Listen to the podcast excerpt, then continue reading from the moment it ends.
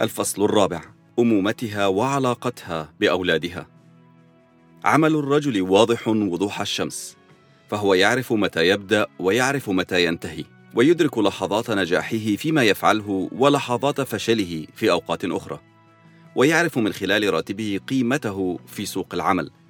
أما المرأة التي تمثل الأمومة وظيفتها الأساسية لا تعرف هذه الأمور. فهي تعمل لساعات طويلة ليلا ونهارا لأن العمل لا ينتهي. ليس هناك إجازات مرضية وليس في إمكانها أن تقدم استقالتها. وتجد نفسها في مهنة تتطلب مهارات خاصة ولم تنل تدريبا كافيا. وفي أغلب الأحيان لا ترى ثمار تعبها ولن تعرف حقيقة ما إذا كانت قد حققت نجاحا خلال الخمس وعشرين عاما منذ أن بدأت وظيفتها. والمقابل الذي ستحصل عليه غير واضح المعالم إذا وجد حتى إذا كانت المكاسب عظيمة. في استطلاع رأي أجريته على الزوجات اختارت النساء الأمومة من بين أعلى ثلاثة أمور تحتاج إلى الصلاة من أجلها. بعد الصلاة من أجل روحها ومن أجل عواطفها.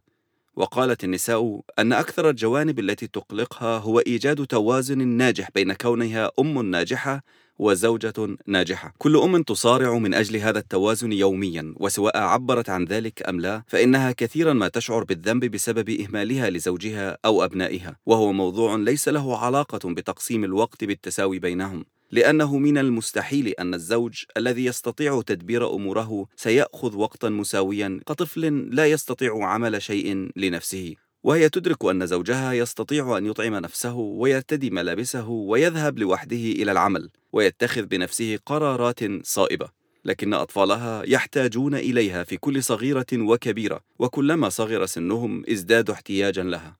والشيء الآخر وهو عكس كل الوظائف الأخرى أنها لا تستطيع أن تنجح في تفويض بعض المهام لشخص آخر. إن زوجتك تحتاج إلى صلواتك لتساعدها على تحقيق هذا التوازن. وعندما تحقق هذا التوازن لن تصبح فقط في وضع أفضل ولكنها ستسعدك أنت وأبناؤك بطرق لا حصر لها وستساعدها صلواتك أيضا على رفع الأعباء الثقيلة المتعلقة بتربية الأبناء من على كاهلها. قبل أن تصبح هذه المهمة الهائلة مربكه ومنهكه لها. الأهم من ذلك أن الله سيعمل من خلال صلواتك وسيمنحها السلام أثناء تأديتها لهذه المهمة. ومن المحتم أن تجد الزوجة السلام الإلهي بداخلها بينما تقوم بمهمة تربية الأبناء لأنها لو لم تنعم بالسلام فإنها لن تعيش حتى يكبرون ويتركون البيت. إن صلواتك لها كأم يمكن أن تصنع فرقا في أدائها لمسؤوليتها.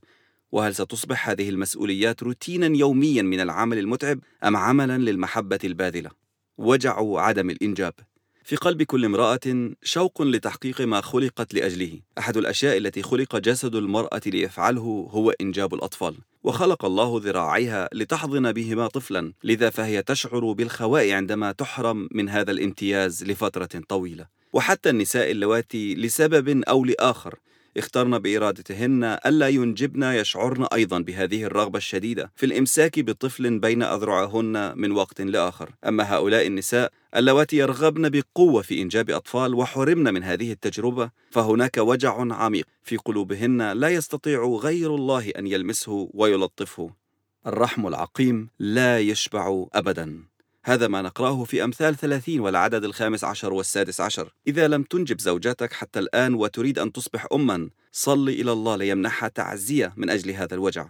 حتى إذا لم تعد تذكر الأمر وإذا قررتما ألا تنجبا أطفالا وأنت متأكد أنها إرادة الله فقد لا تكون هناك مشكلة. ولكن إن كان أحدكما يرغب في طفل والآخر لا يرغب فهذا قد يسبب الإحباط والاستياء وعدم الرضا. الأمر الذي يؤدي إلى تأزم الحياة الزوجية إلى درجة قد تصل إلى الانفصال. لن تكون إرادة الله لكما أبدا في أن يكون خلاف بينكما حول هذا الأمر. ولكن إذا كان الأمر كذلك فاطلبا الرب من كل قلبكما وصليا لتتوافقا أنتما الاثنان مع مشيئة الله. من اللافت للانتباه أن الشفاء من العقم كان من بين أهم الأمور التي تحتاج إلى صلاة في استطلاع الرأي الذي أجريته على عدد من النساء.